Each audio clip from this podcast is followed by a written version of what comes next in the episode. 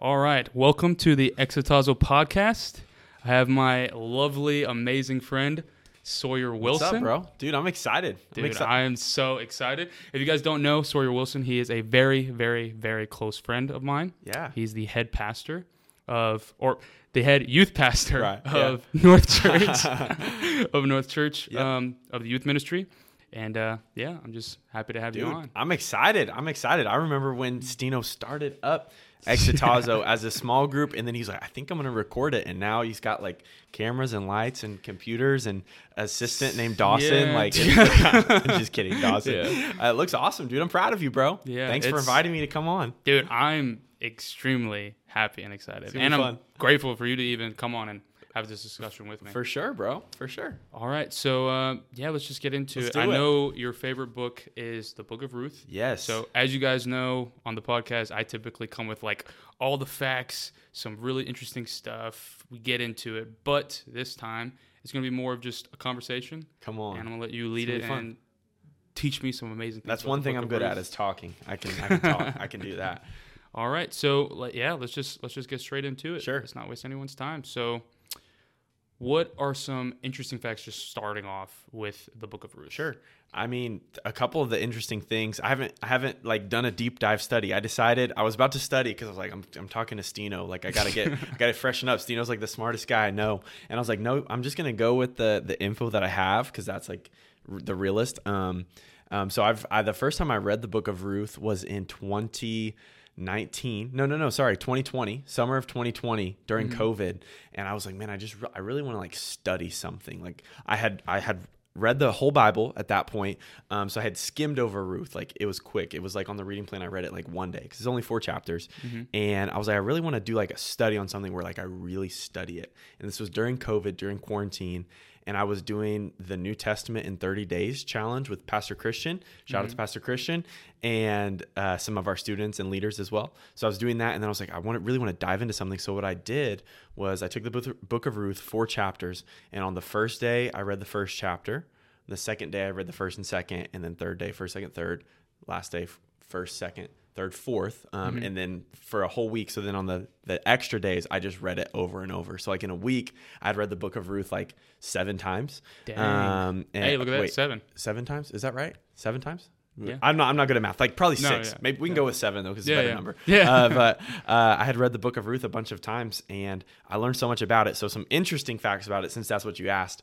Um, it's it's not the only book of the only books of the Bible where God's not mentioned. That's Esther and what's the other one? Song of Solomon, right? I think so. yes. Yeah, but God is mentioned very, very rarely in the book of Ruth, which is pretty interesting. It shows him working behind the scenes. A couple other interesting things is we don't really know who wrote it or, or like where it came from. Most Okay. church history says Samuel, probably, but then that gets a little complicated with like Yeah. timelines and stuff like that. So we don't know 100% who wrote it.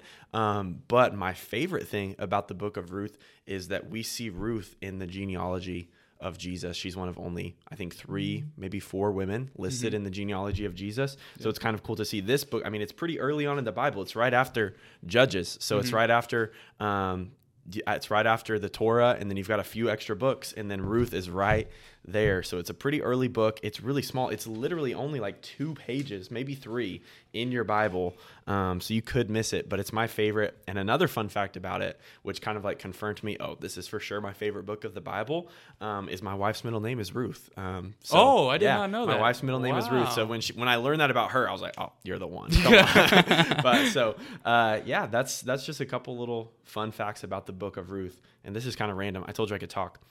I one time Pastor Rodney, it was my first year working at North Church. He asked me, "Hey, what, what book of the Bible do you think I should do a series on, like a, a sermon series?" And I mm-hmm. said Ruth for sure. He goes, he goes, that's a good idea. He goes, I did you know I did one like five years ago? So I looked it up. I was listening to his his sermon series on Ruth is really mm-hmm. good, and I remember I was listening to like the second or third message in the series, and I actually got in a wreck while I was driving and listening to it and totaled my car. And I remember like the wreck was done, like I was sitting there kind of realizing what had just happened. And he's still preaching over my stereo, and I just look at the stereo and I go, "Shut up!" and I turned it off, and I felt bad because I yelled at Pastor Rodney through the stereo from five years ago to shut up. But that's a funny story. But yeah, so I guess some fun facts. I don't know how fun those are, but they're No, fun, those fun are those me. are good. I I genuinely did not know the one with um we don't know who wrote the book of Ruth. Yeah. I did not know that. I thought, Mhm. at least when it came to like the Tanakh or the Old Testament, um, we knew the authors of like majority, or Most like, if them, not, yeah. like almost every single one. Yeah. So I'm surprised that the Ruth is one that we don't know. So Mhm. that's that's like very very fascinating. Yeah. So I got the next question, which is, what do you think the Book of Ruth shows about Jesus? Oh, that, oh, that's Yeah. awesome, dude. I love that. So I think the number one thing that it shows about Jesus, and this is like the number one thing that it shows me right now. Maybe we can get into this later, but I feel like the first time I read it, it taught me something different than when I read it now. I think the last time I read it was on the North Church reading plan like a few months ago. I think I read it again was the most recent time that I've read the Book of Ruth, and so I get something different from it every time, um, which is really cool. It just shows you how rich the Word of God is. But I think the main thing, the number one thing it shows about Jesus to me is how he can use anyone.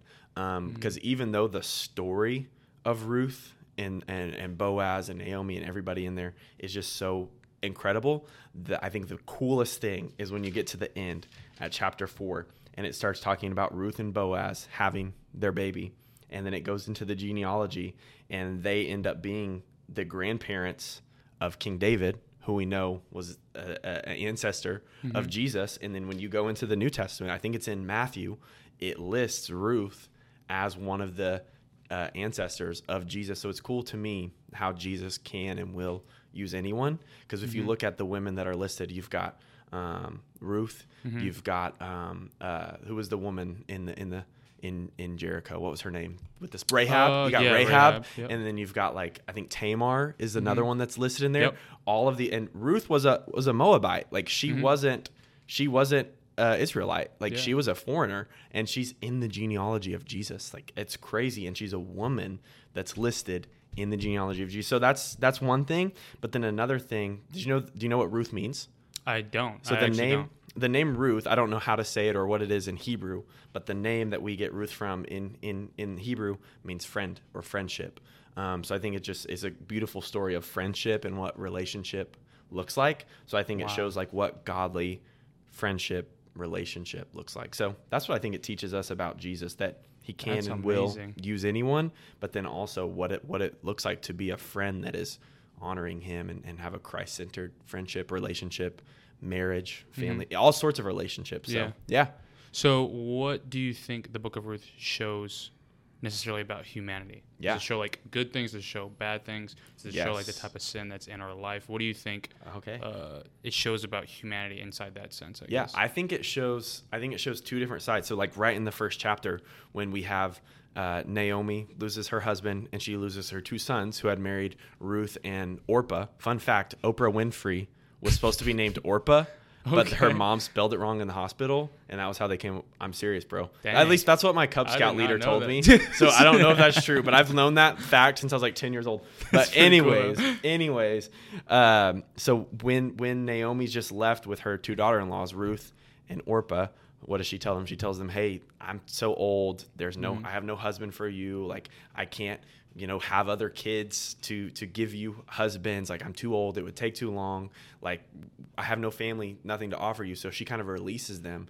And at first, they're both like, "No, we're gonna stay with you." But then she says it again. they're like, no, seriously, like, I release you from this like family bond and covenant that we have.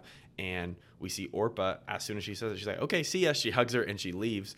But Ruth stays with her, and we get the the most famous verse in chapter six, uh, chapter one, verse sixteen, where she pretty much says, "Don't urge me to leave you. Where you go, I will go. Where you die, I will die. Your God will be my God. Your people will be my people."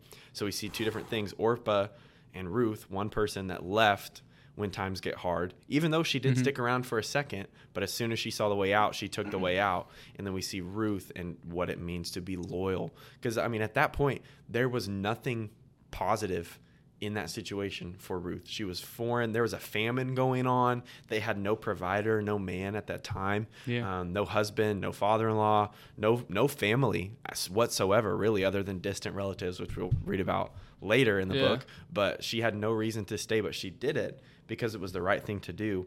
Um, so I think that's one of the main things that shows us about humanity is like the choices that we have to make in in our relationships. Like, are we going to stick it out when times get tough, or are we going to leave? But then I kind of see like each chapter teach us like a different um, principle. So I think chapter one teaches about loyalty um, when Ruth makes that decision.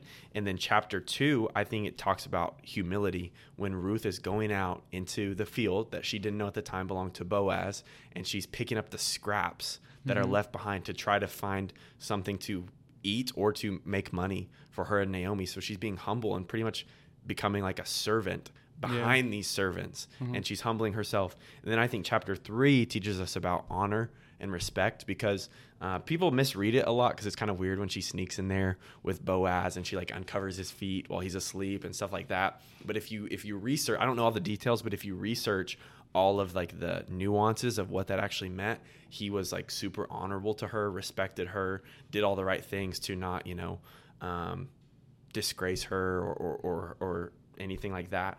Um, so we see honor from Boaz in that chapter, and then in the in the fourth chapter, we see kind of like the reward of what happens when you when you do all of those things. When you're loyal to people around you, when you're humble and you serve, and then when you respect and honor the people around you, you see that reward of family um, because they they end up you know getting married in the end, having a son, um, and then having descendants that become you know Yeah. the kings, right? Wow. Yeah, so it's pretty cool. That's So I love it. Really, really good It's an awesome little book. So there's a lot I really want to talk about. Sure. I'm not gonna lie, but um, I because of your passion for this book, I would feel wrong if we didn't read any portions of it. So I was wondering, did you? Is there any like, if you want to pull like uh, verses that you'd like to Sure. discuss from each chapter Okay. or things like that? Yeah. We can kind of like get deep on like those aspects if you'd like. Yeah, yeah. I mean, I kind of for sure. There's definitely one that I would want to, and then I'll I'll have to look at the other chapters. But the Mhm. most famous verse from Ruth, like the key verse, most people, even if they don't know anything about the book of Ruth, if if they've been in church or been to weddings or stuff like that, they maybe have heard this verse. Um, Okay. So it's chapter one, verse sixteen. This just some context. This is after after Naomi releases Ruth and Orpah from you know their covenant and their relationship with her. Mhm. Um, she releases them, and then Orpah leaves. It says that Orpah Orpah leaves. Ruth clings to her, um, and Naomi tells Ruth again, "Leave, go." But in verse 16 it says this: "But Ruth replied, Don't urge me to leave you or to turn back from you. Where you go, I will go. Where you stay, I will stay. Your people will be my people, and your God will be my God. Where you die, I will die, and there I will be buried. May the Lord deal with me, be it ever so severely, if even death separates you and me. And the cool thing is, is like, Wow. so I love this verse. I had ar- I already loved that verse. Um, the first time that I read the book of Ruth or, or studied the book of Ruth, I should say, it stood out to me. Um, and I was like, man, what an amazing way to love your family. And and then I kind of realized, wait, this is a story of like friendship and relationship in general. It's not just for a mother-in-law daughter-in-law relationship like it's it can be but it's for a friendship it's for a marriage it's for anything like that so funny story kind of cool when we went to do uh the rehearsal dinner for Olivia and I's wedding. Pastor Clint officiated our wedding. Shout out to Pastor Clint. and he goes and he starts kind of running us through what's going to happen. And he goes, Yeah, and then I'm going to share the story of Ruth and Naomi. And I'm going to have you guys read chapter 1 verse 16 like out loud with me. And i was just like bro like this is the verse that like Yeah. i love. And so pastor clint uses that verse when he officiates weddings. And when he pointed that out he pointed out that it, it teaches us um, four things about um, covenant life lasting relationship. That you have to serve one another that you have to be with one another like in proximity to like you have to spend time together be together that you have to love the same people and the same god like kind of goes back to like not being unequally yoked you know in Mhm. relationships and friendships and then finally that it's it's until death like when you enter into a covenant or even when you enter into a friendship like you and i we never said Yeah. like hey do you want to be friends like we should like it wasn't like that we Yeah. didn't take an oath or a Yeah. vow or anything but like ideally like in a, in a god honoring way like we even if even if we move away or stuff like that we'll still be friends Mhm. and have like the bond and the brotherhood that we have until we pass away you know Yeah. so that's what uh, i get from that verse so now when i officiate weddings i actually use that verse too um, and people people kind of raise the eyebrow to it because they're like that's not a marriage but it's Mhm. it's the same thing like it's a relationship Yeah. between people um, so what do you think about it I I was actually um I was just thinking like I feel like this verse I'm gonna just read it again because it's so powerful. yeah Um, and I'm reading from the New Living Translation. Ooh, let me load that. um, and it says, uh, but Ruth replied, "Don't ask me to leave you and Mhm. turn back. Whenever, wherever you go, I will go. Wherever you live, I will live. Your people will be my people, and your God will be my God. Wherever you die, I will die, Mhm. and there I will be buried. May the Mhm. Lord punish me severely if I allow anything but death to separate us." So that really hit me because I started. I instantly started thinking of David and Jonathan. Mhm. Like Yeah. that was like the first was thing that while we were talking. yeah, Yeah. like that just instantly came to my head. But not only that, but the connection that you made of where it's like, yes, this is dealing with like friendship and stuff, but it's just not friendship. It extends um, outside of just Mhm. friendship. It Mhm. extends to marriage. It extends to Yeah. brotherly friendship, family members, and things like that. For sure. And I think it really shows that that commitment attitude and Mhm. ambition. Mhm. Like like you said, like in this moment, she had every reason to leave and then on top of that, in this moment, her mother-in-law gave her the out. Like she was saying, You can go. Like I know the situation is jacked up and she still decided to stay with her. Yeah. And so that makes me wonder what areas in our life do we have the choice or not only that, but the ability to look at it and be like, you know, the way it's looking, I'm in the right. I can leave. Yeah. But what is God calling me to do inside the situation? Yeah. And Yeah. sometimes that's not always leaving. Yeah. And that is the most difficult Yeah. decision, Yeah. honestly. That's that's the first thing that I instantly started thinking of, if Yeah. I'm being completely honest. Um, Yeah. man. That's awesome. How do you how do you think on a deeper level uh, this works with specifically kids in ministry? Mhm. So like kids in high school and things like that. Mm-hmm. How do you how do you think that they can like incorporate this like in their life and in what they're dealing Like, how with to apply necess- this? Yeah, like Yeah, dude. necessarily. I mean, bro, like the biggest thing that we hear, bro, oh my gosh, dealing with teenagers, like it's like we're they're friends one week and then we're not friends the next week. I broke up with my girlfriend and then they're back together. Like, uh, you know it, like you experience Yeah. it, like leading students, and it's just like kind of like that cancel culture mentality. Like, here's the thing, and this just kind of stood out to me. Like Ruth, it, it, it like context would tell us i mean depending on the way it was originally written but at least the way that i'm reading it that ruth was married to naomi's son it says for almost 10 years. Wow. and she she like she didn't have kids so like like she had all of these reasons to leave. Like she had no ties to naomi but maybe it was that bond that she had had for 10 years. So i, I think the main thing is like don't let like one moment of of of like of something negative or of something that's like a not a positive situation or even a mistake that someone makes because Naomi was grieving and she was hurting and all of this stuff. She was bitter like that's why she changed her name. Mm-hmm. And Ruth could have used that against her and be like okay I'm out. Like you're giving me the free pass. But instead Ruth did what was right and stuck it out. So I think the main takeaway from at least from that passage and from those verses for teenagers but also for anyone is you know to just be loyal. Be a friend.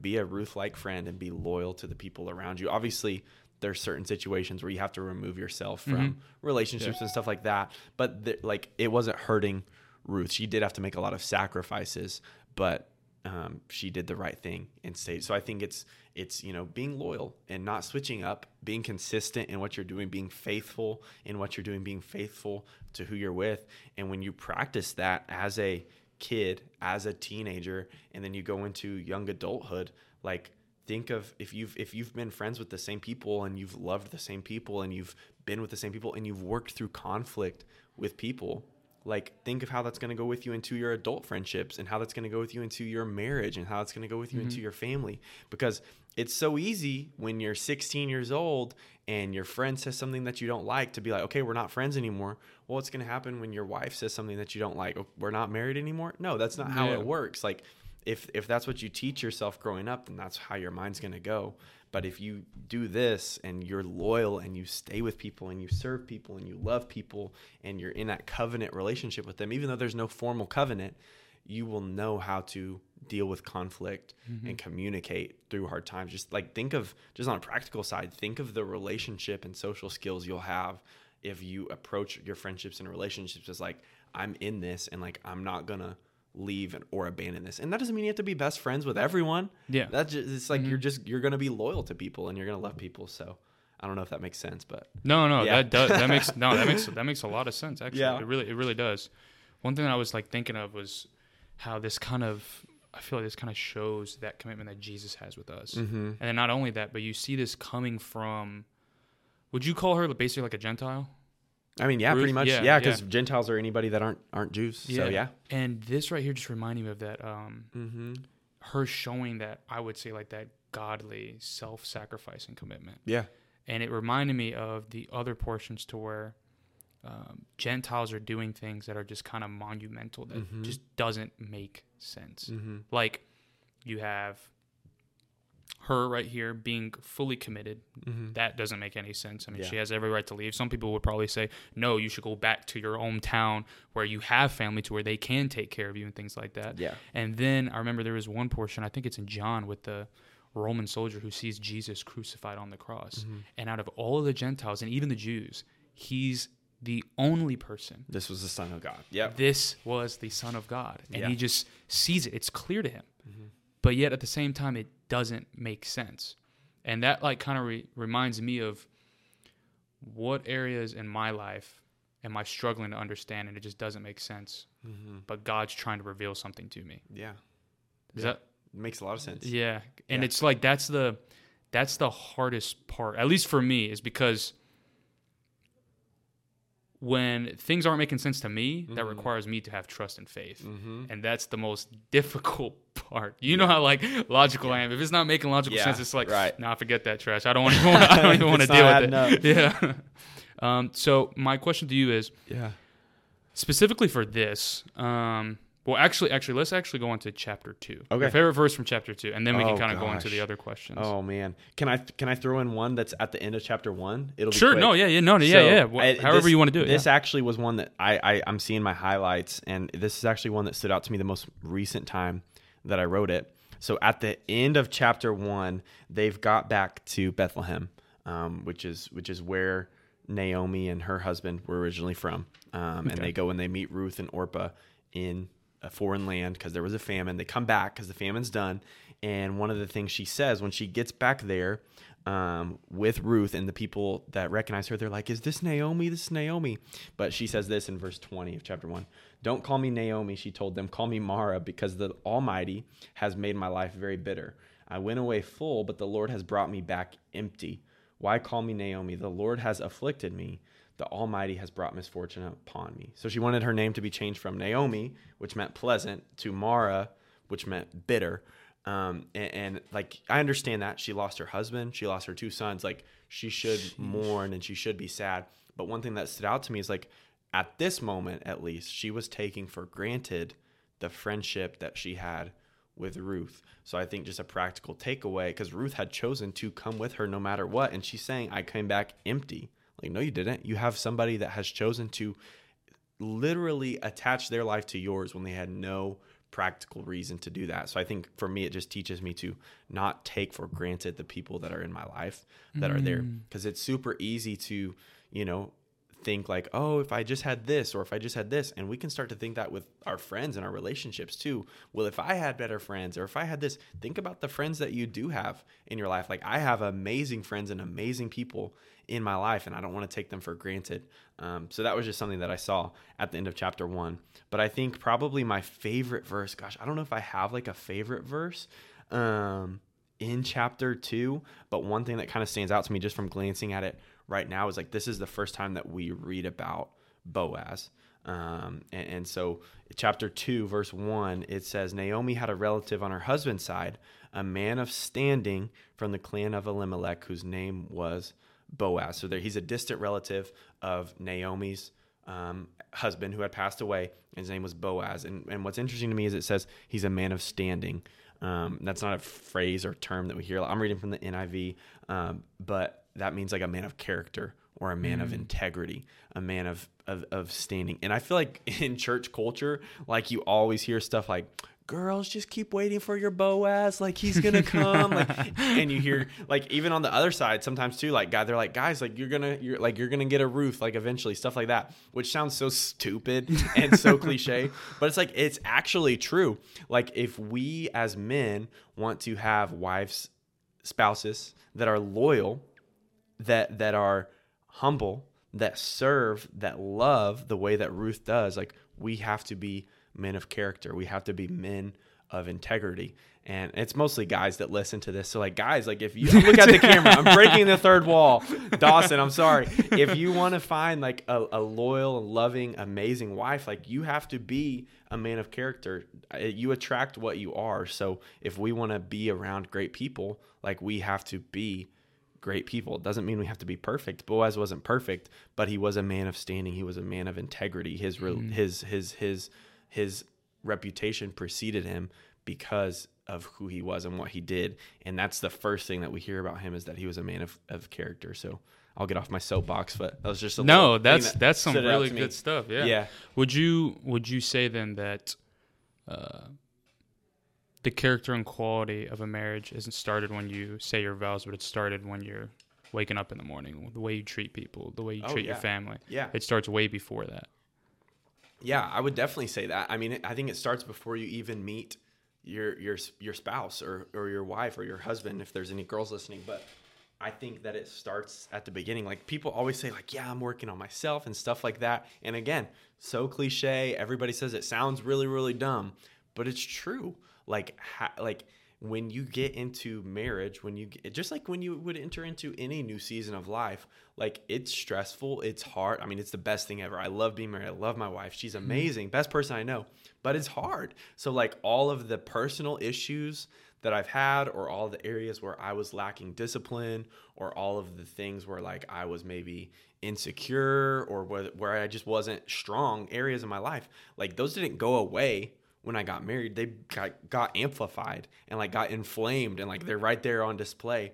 So if if if we're not dealing with those things, if we're not becoming the best versions of ourselves, if we're not becoming the type of husbands that we would want our future wives to have, then we're not going to be ready for that, right? You attract mm-hmm. what you are um, unless you're just faking it. Like you're you're going if you're if you're like a subpar guy, you're gonna attract a subpar girl, and vice mm-hmm. versa. But if you are, and it doesn't mean you have to be perfect. Like if you are growing and you're getting better and you're seeking the Lord in everything you do, and you have people that are pouring into you, and you're you're you know honoring the Lord, like you're gonna attract someone that that does the same thing. So yeah, I think I think it definitely starts before you say your vows. I think it's like kind of like that self growth, like taking care of your relationship with Jesus, like taking care of habits in your life, adding discipline to your life, all of those things. So, yeah, I think That's so good. Sure. Yeah. That's really good. Yeah, yeah. I do want to go back to that last passage sure. inside uh, verse 1.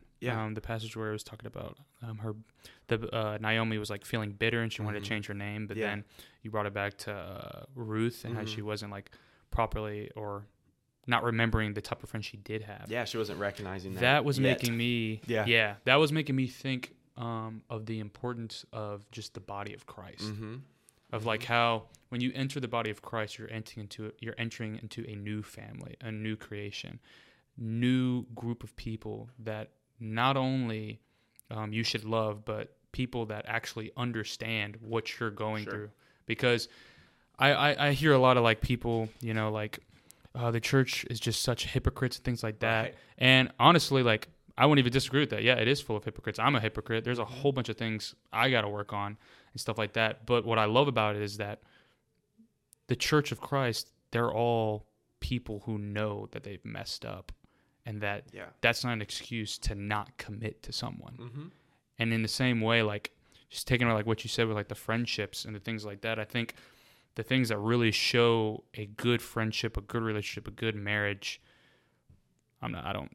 I'm not married, so I can't really speak too not much yet. on that. But, but um, just with that, it's like when you can look at a situation and you are not the one in the wrong, but like the other person is, and you're willing to put that aside, forgive that person, and reconcile with that person, and try to make it work I just see in that part that you're really showing not only the love of Christ, but you're, but you're showing the pursuit of Christ at the same Sure. time for the greater good. Sure. And that to me kind of really just spoke like inside that last passage because you know how like important names are. Mm-hmm. And it's almost like right here we can go as far as to say because the names are sometimes reflected as the character of the individual. Yeah. Right here it's almost like this would have been a pivotal point for Naomi's character to change. And what stopped that change Yeah. was that one person Yeah. in her life. Yeah. Which to me just kind of shows like so good. that massive like who is that one person that you can be inside someone's life to Yeah. show the love of Christ to show the change that they can bring Yeah. you know so that's just uh, that to me Yeah. that like really hit that I just like Yeah. thought about The interesting thing too is like as f- to my knowledge, like everywhere else in from then on, like that's the only time that it sh- it's calls her Mara is that time where she said call me this, but it, everywhere else in the book like it calls her Naomi even after that. So it's like as a friend, like the names that we are the things that we're speaking over people and what we're telling them we see in them and like kind of like that, you know, like speaking positive things. But yeah, we're also to speak the truth to people, but like we're not to sit there and let people, you know, be down on themselves and be bad on themselves and beat themselves up over stupid things. Like we're going to be positive and we're realize that the things that we say to people impact and influence who they are. So it's just interesting. there's one passage that just came to my mind and I com- I forgot where it's at I'm looking it up that really it reminded it's something with um where is it I'm gonna try to find it ooh here we go it's in James it's James chapter 5 Mhm. verse 16 it just came to my mind I'm gonna try to duplicate this real quick and I want to hear your thoughts if you think like this is a, almost kind of like a this could almost be like the the um, New Testament kind of amplifying a theme or something that's happening in the Old Testament. Sure.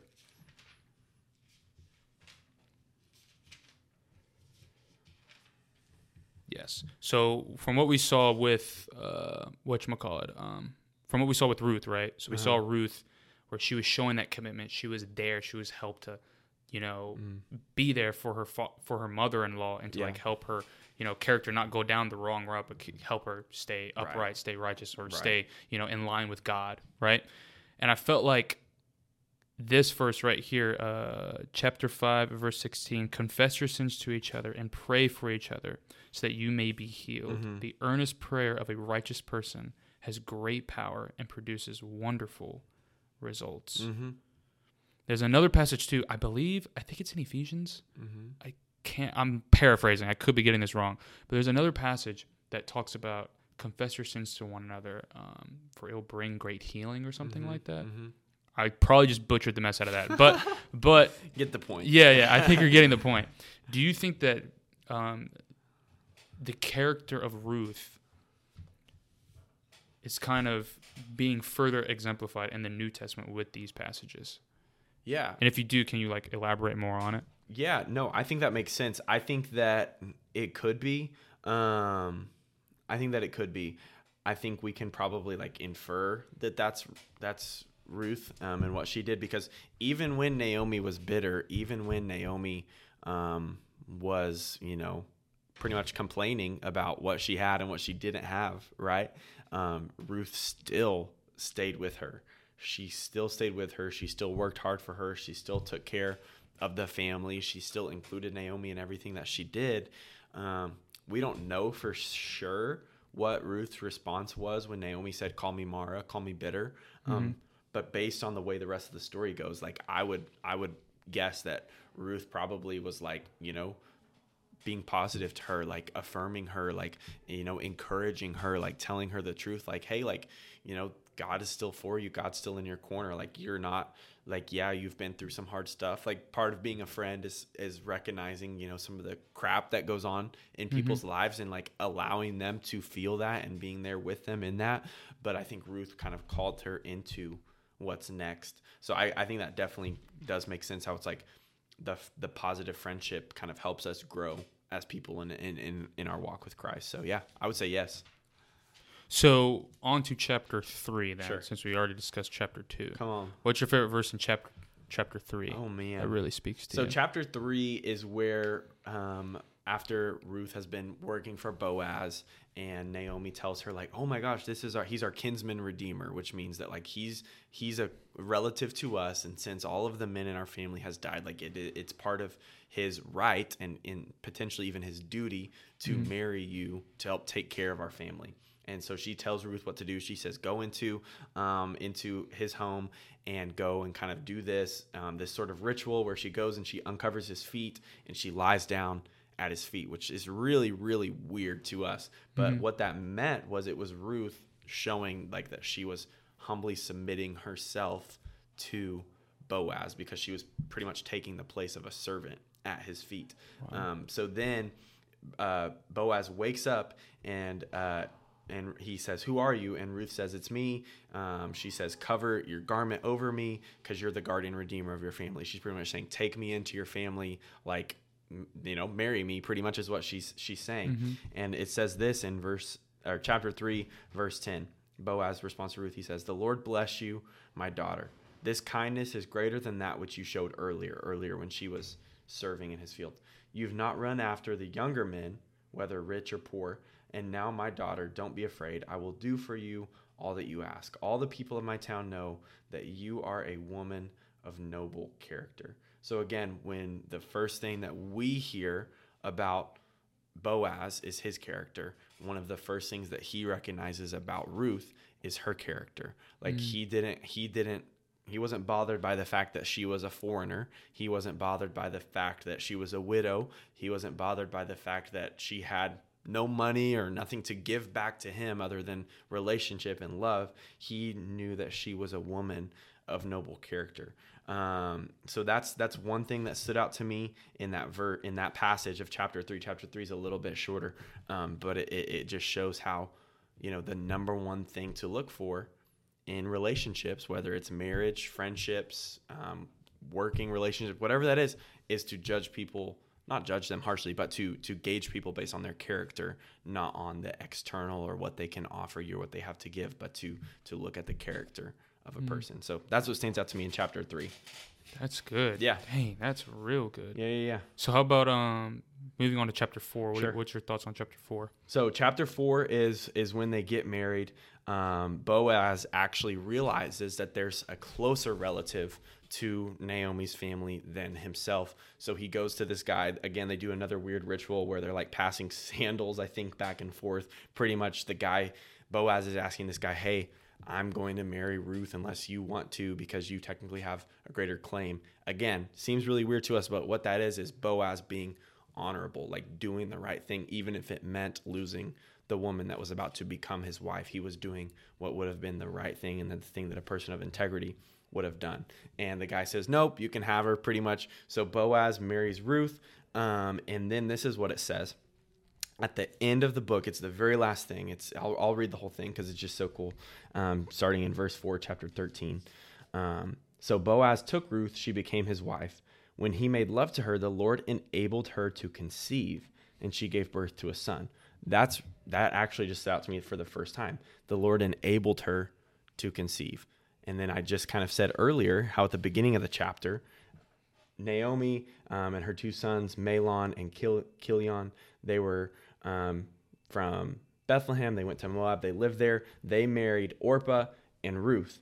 After they had lived there about 10 years, Mahlon and Chilion also died. So that's kind of implying that Ruth was married to this one of the, it doesn't say which one, but probably Chilion because he's listed second, that she was married to one of these guys for 10 years. Why were they married for 10 years and had no children? Probably because they couldn't conceive, because God probably had a different plan for her. So then later it says she marries. I this I, I haven't never that. noticed this before, but the Lord enabled her to conceive. She gave birth to a son. So it's cool, kind of seeing how God's ordering this all together. We keep going. The women said to Naomi, Praise be to the Lord, who this day has not left you without a guardian redeemer. May he become famous throughout Israel. Talking about the Lord. He will renew your life and sustain you in your old age. For your daughter in law, who loves you and who is better to you than seven sons, has given birth. Then Naomi took the child in her arms and cared for him. The women living there said, Naomi has a son, and they named him Obed. He was the father of Jesse, the father of David. So it's just really, really cool to see how all of that worked together. Because if if if Ruth would have had a child, I'm sure that that was a time of sorrow for her. If if if I'm in, assuming the correct things and filling in the blanks, and she was married to one of Naomi's sons for ten plus years, mm-hmm. I'm sure that he was angry, and I'm sure that she was upset that they weren't having any kids, that they weren't able to conceive. And then she he dies. She loses her husband. Like we don't even talk about how hard it was for Ruth to lose her husband. We just talk about Naomi. She loses her husband, loses her father-in-law. Her sister-in-law leaves. Her a brother-in-law dies too. So it's just her and Naomi. But she's gone through all this. She hasn't been able to have children, which I'm I'm sure that she probably wanted to because that was a big part of of women what women felt like was their purpose back in this time, right? Even women today like f- have a hard time when they're not able to mm-hmm. have children because they have that motherly desire and instinct. But now she marries Boaz, her kinsman and redeemer, who's like a foreshadow of, of Jesus being our kinsman redeemer, right? And she has a son, and he becomes the grandfather of King David. It's just so, so, so cool. So yeah, that's that's just amazing to see God working everything together. Sometimes he uses these hard things, her not being able to have a son or, or kids in general, to set us up for something greater in the future. And it was like 10 plus years in the making. Like mm-hmm. a long time in the making. So sometimes when things don't happen the way we want it to, it's just because God's getting ready to bless us with something so much greater in the future. And then you read about Ruth in Matthew chapter 1, verse 5, Yeah. as one of the ancestors. I you want to say descendants, that's backwards. One of the ancestors of Jesus. She's one of only a few women listed in the whole thing, all because she chose to be loyal, to be humble, to serve, and to love. And God, you know, bless her for it. It's really Mhm. cool. Wow. Yeah. You know, that just started making me think. I'm not gonna lie, like this. The first, like, as soon as you said that, what came to my mind was like I started thinking. It's almost like, and I could be wrong. This is just a thought. This is like a mind, you know, just playing with like the concept a little bit. But what if Ruth is like we could say a how do I say this? I kind of see Ruth as like a a representation of like the church. Mm-hmm. You know, like what happened to her was horrible. There was something that just something that happened just that wasn't supposed to happen. The famine, Mm-hmm. people dying and things like that. Mm-hmm. And she doesn't know what's going on. She couldn't have kids. You know, there's you know just bad things that are happening, but yet she's still committed to loving Mm-hmm. the people close to her. Mm-hmm. Naomi, right? Loving each other. And then on top of that, you bringing that to light with like, um, you know, she couldn't have kids, and then uh, Boaz being the family redeemer. It just kind of makes me think of she's patient and she's suffering, but in the Mhm. patience and suffering, she's still holding her faith through the actions that she's displaying towards others Yeah. and it's just so powerful because I'm thinking of the church now of like how what the church is going through and the sufferings that they have to deal with. You know, the western the western church has their own problems. The people in the Middle East Yeah. have their problems. The people all the way, um, you know, in China and uh, you know North Korea or like just any other places where it's like Christians are suffering. Mm-hmm. You know, we're called to be patient and to just wait on the Lord to come. Mm-hmm. And when He does come, that's when He'll provide the security and that peace. Mm-hmm. And then I noticed with Boaz, he went to another guy Mm-hmm. to kind of like, in a sense, you can kind of see the humility that he has. And I instantly thought of just Jesus' humility, Mm-hmm. where he's humbled himself and submitted to the Father Mm-hmm. and was humble and just displayed immense amount of immense amount of Sure. humility towards Sure. us. Yeah. And so I'm kind of just like putting these two together, and it makes me think more of like I feel like, um, and I could fall in this too sometimes as well. Of like all of us can sometimes be so caught up in what's happening in the future. How can we focus on the things of the Right. past and how it can foretell and you know move around and like deal with like the things that could be coming our Mhm. way. Mm-hmm. And when I look at the Bible, I feel like the Bible is honestly the only exception to where we know what's happening at the ending and the very beginning. Right. You know, Yeah. but yet the people in the story don't. Right. And so when I'm reading it, I feel like I got to pay more attention to rather Mm-hmm. not the beginning or the ending. Not saying that you sh- you know like that that like you shouldn't know what happened in the beginning or Yeah. you know or be ignorant of the stuff that's going to happen in the future, but rather instead of being so caught up in these things and making this all about that, Yeah. maybe we should look more at the character and the decisions Mm-hmm. that the people are making in the middle of it. Yeah. Because so much more, I see myself being the person in the middle of it all and mm-hmm. not knowing the future or the past. Yeah. True. So, yeah, that just like really, that really, really hit. Dang. Yeah, that's awesome. I never really thought of that either. It's it's definitely I think that's definitely like an, an amazing takeaway and like picture to to to look at because I mean we know I mean from context that in the story Boaz is a is a a type or a foreshadow of certain attributes of Jesus, right? He's Yeah. the kinsman redeemer, which um, in in that culture, a kinsman redeemer or a family redeemer was someone who would help a widow, sometimes marrying them, sometimes just providing for them, stuff like that. They were taking the place to help the widow, to help someone who was lost and needed help. And it's it, this is this is my OG Bible. This is my kids' Bible. Uh, I love it so much. But there's a note and it says, God's son became a man so that he could be our kinsman redeemer. So it's just like so so cool to see like because we're the we're the bride of Christ like as the church like we are Yeah. like we're Ruth kind of like you said like in this story we can be and God chooses like Boaz didn't have to marry Ruth like as far as I know like I, I like I think there was he would help her but it wasn't his duty the first guy should have done it the first guy should have helped Ruth. The first kinsman redeemer. I don't think it ever mentions his by him by name, but Boaz did it because it was the right thing to do, and because he, that's what someone who loves people and takes care of people would do, and like that's what Jesus did. Was he he stepped out of eternity into into time to take care of us and to save us. So I just thought of like when you said that the first guy should have done it, and that I don't know why, but that just makes me think of Adam. Adam, yeah, That just makes me think of Adam. Yeah. Like, it's like it's like Adam wasn't supposed to eat the fruit. He Right. was supposed to lead. He was supposed to protect. He was supposed to, yeah, you know, do the right thing. And it's Yeah. like, as soon as he messed up, it's like that messed everything else up for everyone else yeah, because he couldn't step. Come up. on, And then you have like Jesus coming in. right.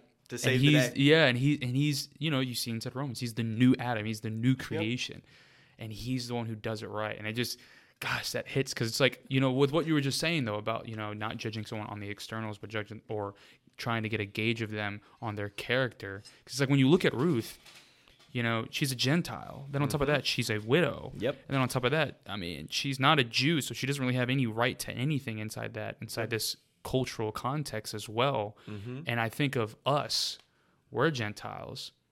We do not, you know, you, you see all the verses, you know, Jesus came to the to the Jews first and then the Gentiles. It makes me think of um uh that woman in uh I think it's in Matthew where it's uh, she comes to Jesus, and I think um, which one was it? I think it was um, I don't want to say one of them were Gentiles, not the Samaritan woman. Mhm. There's another. the woman at the well, yeah. Yeah, I'm, I'm I'm thinking of the other woman. when he's like he scraps off the table. yeah, yeah, and then she's like, um, but even the dogs. He scraps Yeah. from the master's table. Yeah. Yeah. and he was like, "You have faith," you know. You, Mhm. um, it was just it's just so powerful. Yeah. and it makes me think of um it really makes you think of that perspective change Mhm. of the areas that don't make sense but like when you just stick it out when you stay in that wilderness and wait for the times when god's going to provide that manna Yeah. or provide that security Yeah. or provide that water of life Yeah. those are the moments that really count because those are what builds your relationship Yep. with him It's good. it's it hits It's awesome. man it hits so now after kind of going over like a quick overview of the book of ruth Yeah, it was like a that was like a that, Bible project video right there. Yeah. what so what are some things that you would say do you think boaz's character or attributes challenge men inside this culture now why or why not Yeah, yeah, for Okay. sure. I think kind of goes back. We talked about it earlier. Like the first Yeah. thing it tells us about him, like it tells us that he was a man of standing. He was a man of character. He was a man of integrity. Like I, I could be wrong. Let me look before I say it, but I think it says that before it even tells us. Yeah, it, it doesn't. That's before it, it tells us what his job is. That's mm-hmm. before it tells us anything else about him. It just says there. Naomi had a relative on her husband's side. He was a man of standing. His name was Boaz, right? So it's like us today. Like we're so career driven, money mm-hmm. driven, status driven, appearance driven, whatever you fill in the blank. But the main thing was like he was a man of standing. Like, and, and you can tell just by the way that he lives in the story and by the things that he says and the things that he does that he was a man of standing because he was a man of God. Um, So I think the main thing that it challenges us with is to more than anything focus, kind of like we talked about earlier, on being men of God and men of character. But then I think too, he it, it challenges us to you know do the hard things right and to do the right thing even when it's hard um, because it, it probably would have been easier for him to not marry Ruth. Like he had to go through the whole process of going to the other kinsman redeemer. Like it probably cost him a lot of money because now he's supporting this widow and her mother-in-law. You know, Yeah. it, it, it, he. I mean, he may have been an older man, like he, because he says you could have gone for the younger guy. So mm-hmm. he maybe didn't had no interest in doing that at that stage in his life, but he did it because it was right, and he was loyal to her. He was a man of character to her. And then it's also, I think it also just shows us like honoring and respecting not just people, but specifically women, be the way that he treated Ruth. Like he could have taken advantage of her. He could have d- done things to harm her. Even in chapter two, we didn't talk about it at all. But while she's picking the grain, he sees her and he's like, "Who is that?" He asked one of his, his assistant, "Who is that?" And they're like, "Oh, that's Ruth, so and so. She's Naomi's daughter-in-law. They lost everything." So he begins to do things to help her before he even meets her. He's like, hey tell all the workers to drop some extra grain out of their baskets so she can pick some up hey make sure that she is mm. is fed and has water throughout the day while she's working so it's just kind of again just little things to take care of people to serve people like are i think is is paints a picture of what jesus did but then also what we're called to do as men today so yeah i think boaz Yeah. definitely sets the example sets a high standard you got like the proverbs 31 woman Yeah. and you got like Boaz and, and, like Jesus. So like, Yeah. like that's what Jesus we, is the hardest one. Yeah, That's- for real. So. Boaz and then like Jesus. I'm just kidding, but yeah, No, that's and what I really like too about Boaz is that he was not it was not transactional. yeah, It was not transactional at all whatsoever. He wasn't doing it to get something out of her. He wasn't doing it to manipulate her. He was doing it simply because it was the right thing to do. yeah. And I really love that about Yeah. Boaz. Good question. So what um how has specifically the book of Ruth impacted you in your marriage? Sure. Well, so the, I think the first thing, uh, I don't know. So the fir- the first time I read this, I actually did like a sermon on it on Instagram. Um, Okay. It was before I was like preaching. Like I think I had preached like at North Students. I was a I was a I wasn't even working at the church yet. I wasn't even an intern yet. And like I had preached at North Students once, I think. And so I was like, man, I really, I really feel called to like communicate and you know s- preach the gospel and, and stuff like that. So I did an Instagram live um, on the Book of Ruth one time, and the main thing that I talked about was like what it meant to be a friend, to be loyal, to be humble, and to serve and to love. Um, and to and to honor, right? So the first, and that was in 2020. So just shortly no, it was either 2020. Yeah, it was in like spring of 2020. So just a few months before I started dating my wife. So the first time I read the book of Ruth, I think it impacted me and showed me how to be a friend, like how to be a good friend. At that point in my life, I had kind of just recently recommitted my life to Christ. Everyone that I was doing life with at that time, I had only known for a few months. Like I kind of just because of choices that I was starting to make in order to set myself on the right path, I kind of had to step away from some of the friendships that I had had in the past. So I was creating all these new friendships, and this taught me how to be a friend first, and then carrying that into my marriage, loving, serving, loving the same people, obviously loving the same God, but mm-hmm. being together and doing those things, and just seeing. I mean, I think I think I, I learned a lot from Boaz in like how to be a husband, but I also learned like from Ruth. Like Ruth was the one that when times got hard, like she didn't she didn't run. Like my wife and I like we've we did like premarital counseling and we've been to like marriage counseling a couple times, kind of like get little checkups and stuff mm-hmm. like that.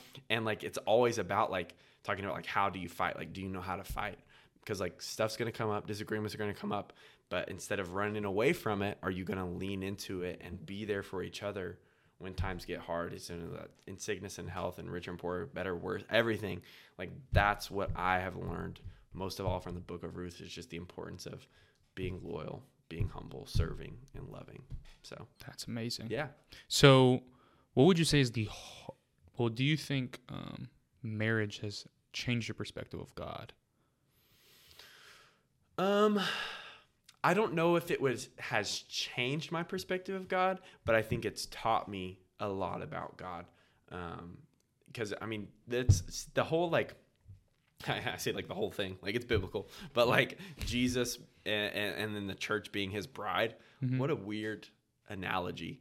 And I felt like I didn't really understand it at all until You got married. we got married. Because it's like bro like you know my wife. Like she's strong she's powerful like she's brave like she's bold she can do all these things. But it's like at the end of the day like i'm the one leading our family. Like not in a negative way Yeah, or like yeah. undermining her or or degrading her in any way but i'm the one leading our family. I know that and she knows that. So it's kind of like okay that's one little thing like us as the church the capital c church like jesus is the one leading our life. Like we're the bride he's the groom like he is leading our life and then other things like it's my job to protect like one little thing so shane shane was my best man and he got me a gift he had Love that guy, by the way. dude love amazing, Shane. I amazing love Shane. guy. this is my little amazing, brother my little brother amazing shane person. we need to get him on here bro I know. I wanted to come on. I want to come on. I'm gonna hit him up. I'm gonna hit him up. he uh so he got me a gift right before I got married and it was like a binder full of letters that a bunch of uh, men in my life, like family, guys from church, people that I had known my whole life, family, friends, wrote me letters, like wishing me congratulations, but also giving me advice. And Pastor Sampson, another person you get on here, he wrote in there, "Hey, here's just like a pra- little, few little practical things um, for marriage, like not like love your wife, honor her, like actual little things." And one of the things he said was, every night he said, "You should always be the last one to go to bed, and before you go to bed, even if you already did it, go make sure all the doors are locked, the windows are locked, the alarm set, and stuff like that." And at first, I was like, "You know what? Like that's kind of weird advice." And then I started thinking about it, and I was like, "That's great advice." And my wife and I, we got married. We were living in this little one-bedroom apartment. It only had one door, but every night. I would be the last one to go to bed, and I would go and I would make sure that one little door is locked. And then still today, like we live in a three bedroom house, me, my wife, and our son Trip. And every night, even if even if I'm like in bed reading and like I doze off, and then my wife comes to bed because she's a night owl, I'm not.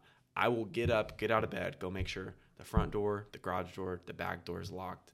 The I'll, I'll make sure that the thermostat's the way that we want it, and everything. Like I'll turn off the lights, make sure there's no candles going. Just all of doing the that stuff extra stuff. going the extra mile to take care of my family. Just like how Jesus did things. Jesus didn't have to die on the cross. Jesus didn't have to come live on earth as a man. He did it for us to serve us and to love us. So I don't even remember what the question was. Oh, we were talking about. we were, we were talking hey, about, no, you're you're hey, you're you're preaching, so like speaking just- right now. just like going we're talking about marriage just like going the extra mile to love my wife and now, now my family too um, kind of helps me understand oh you asked me how has this kind of cha- how's marriage changed my perception of god so it kind of helped me understand the the illustration of jesus and, and the church so yeah Dang, that's Yeah. good. That's good. sorry i started rambling So, hey, it was a good ramble. I'll, t- I'll tell you that. So, um, what was the hardest lesson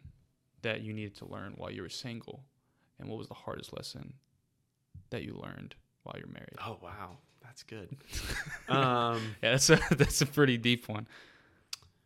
Um, man, the hardest lesson I needed to learn. The married one's easy. I could tell you that one, but let's start with single.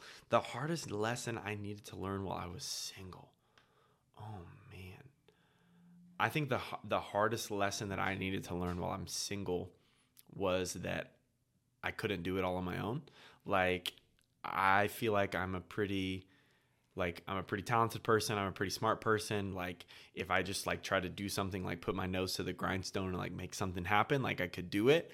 But then like realizing like okay, to really have a life of purpose, to have a life of meaning, like I need God, and not only that, most importantly God, but I also need godly people around me. So while I was single, realizing like I can't be like this lone ranger, lone warrior, lone wolf, lone whatever type of guy. Like I need people, and most importantly, I need God. So I think that was the biggest thing I had to learn while I was single, um, and I feel like that kind of translated to my marriage too. Like it's easy to get into the marriage and be like, I know everything, but bro, like some of the best conversations I have now is like talking to my friends who are married and then also my friends who aren't married and talking to them about like stuff that's going on in my family. So, like talking about to them about like how they're doing in their marriages or how they're doing in their dating life and stuff like that.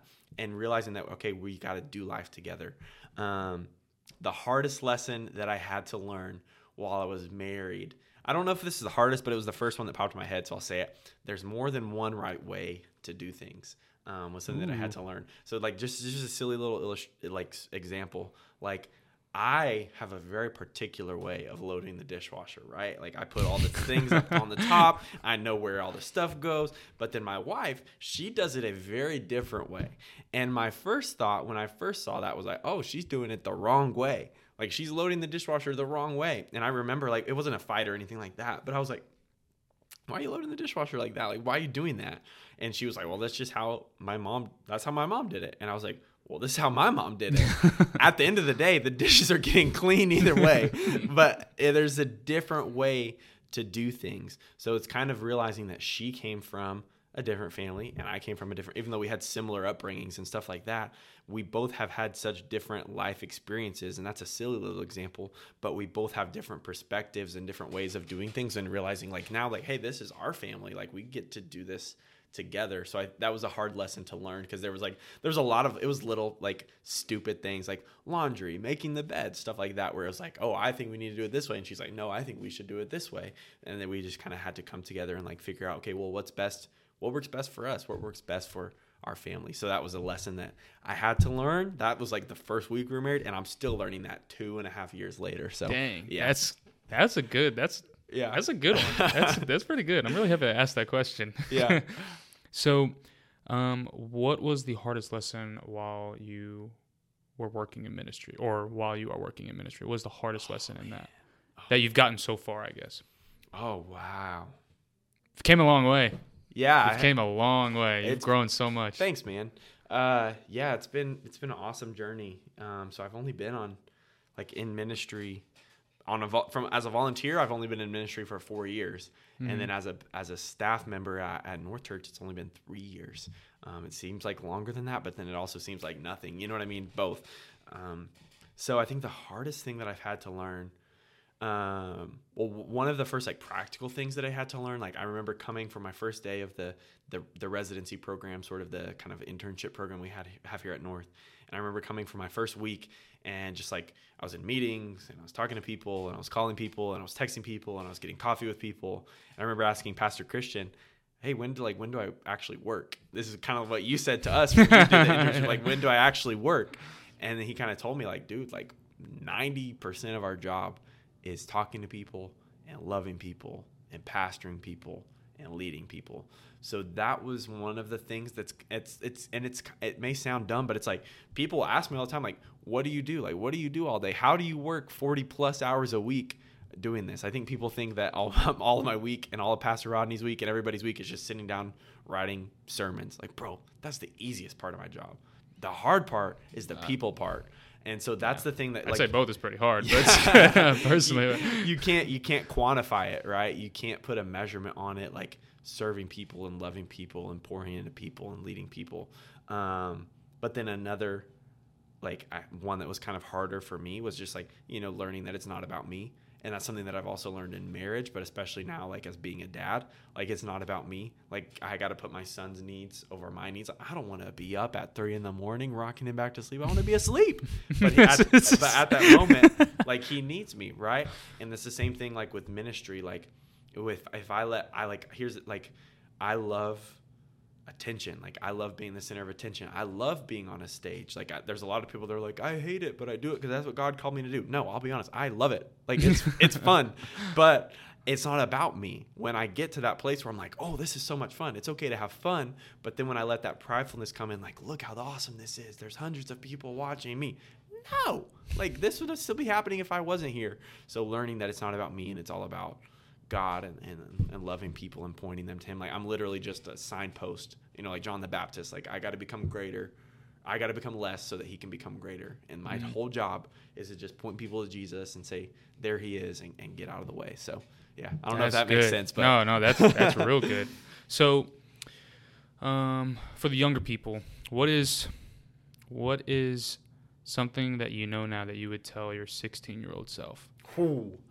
Oh man, there's so many things. Like I feel like I've got things as far as like relationships. I feel like I've got things as far as like school. I feel like I've got things like financial.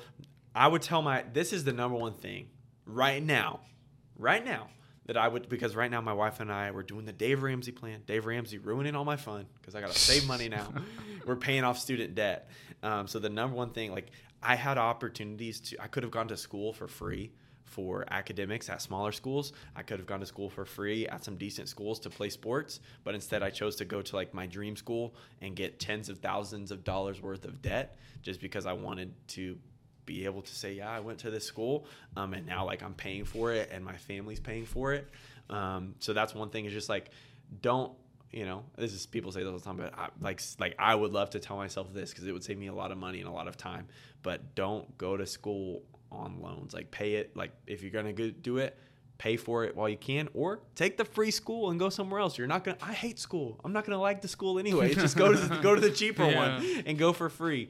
Um, but then as far as like relationships i think it's like uh like me, not meaning just dating relationships but just friendships in general. It's kind of like stuff that i learned from the book of ruth like be willing to stick out the hard things you know be willing to be there for people. Like don't let bridges burn over little petty things like don't die on hills that don't need to be died on you know like that. And then as far as like um like from a spiritual or like faith side when i was 16 like I, I, I was a believer but i had no relationship with god at all until i was 21 years old. So i think i don't know what i would have said. I think what i would have done if i could time travel i would maybe go and tell my parents like hey like i don't know how i could convince them but i'll be like hey you'd need to make your son like go to church because i had the best parents in the world but like i hated going to church so much that they just kind of stopped making me go and it impacted my life really big and i'm not saying this as a negative against my parents at all but i just wish i feel like if if i could have stayed in church and if i could have learned how much god really loved me and actually cared about me it would have changed my life um, earlier and i would have i would have been on an even different path and like but i but all that to say like i'm super grateful for the journey Yeah, that god took me on and what he taught Mhm. me but yeah those are just little different things. So all that to say those that's what i would tell myself. So i think i would tell like a 16 year old i think you said 16 right? Mhm. 16 year old version of myself.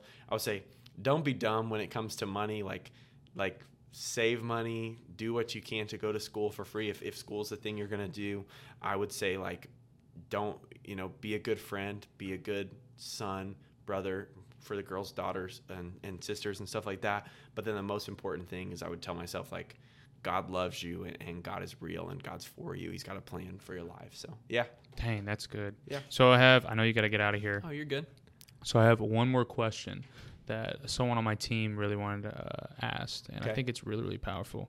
So, why does it seem that uh, being a youth pastor is like kind of the entry level into ministry? Sure. Because to me, when I first think about it, I mean, you're dealing with the next generation of believers. You're dealing Yeah. with the next generation of people, mm-hmm. and that are going to be representing Christ to the world, Yeah. technically yeah you know so some people can kind of see that as like oh, it's you know it's not that big of a deal Sure. but to me i'm like that's a huge deal if anything that's by far probably one of the most important positions yeah so why do you think um, people may see that or kind of yeah i'm pulling know, up a have that- yeah have that have that type of view on it because I, th- I i definitely think that it's immensely important Yeah.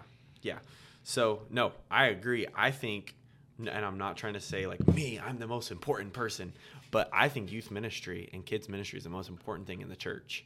And that's Mhm. why I love North Church because I think this church and our pastor, Pastor Rodney and Pastor Shannon, like they believe that 100%. Like our leadership believes that and the culture of our church believes that. Like every church you go to, they're going to say something in their standard of like we invest the best in the next generation something Yeah. along those lines we Mhm. believe in the next generation blah blah blah they're the church of today not tomorrow but then they don't do it like they don't put Mhm. their resources there they don't put their best people there they don't do these things but This is this is why it matters, and this is why like that whole thing because that is 100% true that people see being a youth pastor as like the floor level position and as a stepping stone to become a lead pastor or Yeah. whatever or whatever people want to be.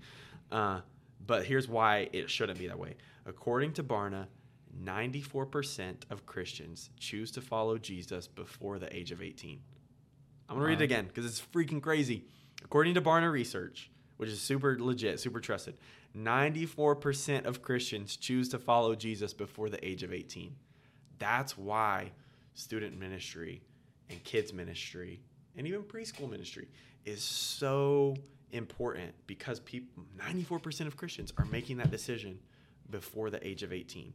Um, so I think the reason that it is seen as an entry level position is because most lead pastors or most executive pastors or whoever it is, senior pastors, boards, congregations, whatever, are treating it as that. They're treating it as like a glorified babysitter that can go in there and take care of the teenagers so the adults can have real church. You know what I Mhm. mean?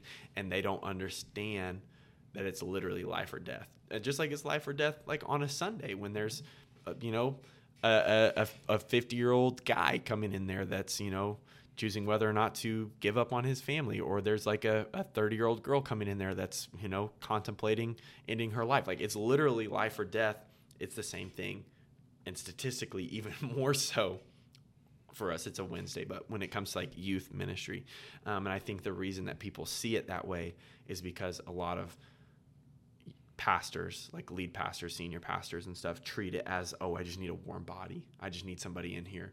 And i think it has been treated as that because a lot of people don't want to do it because they realize like every job in ministry is hard just like every job out in the real world is hard. Um, maybe not every job but most jobs out the real world. I, not that this isn't the real world but you know what i mean. The yeah. secular world are hard.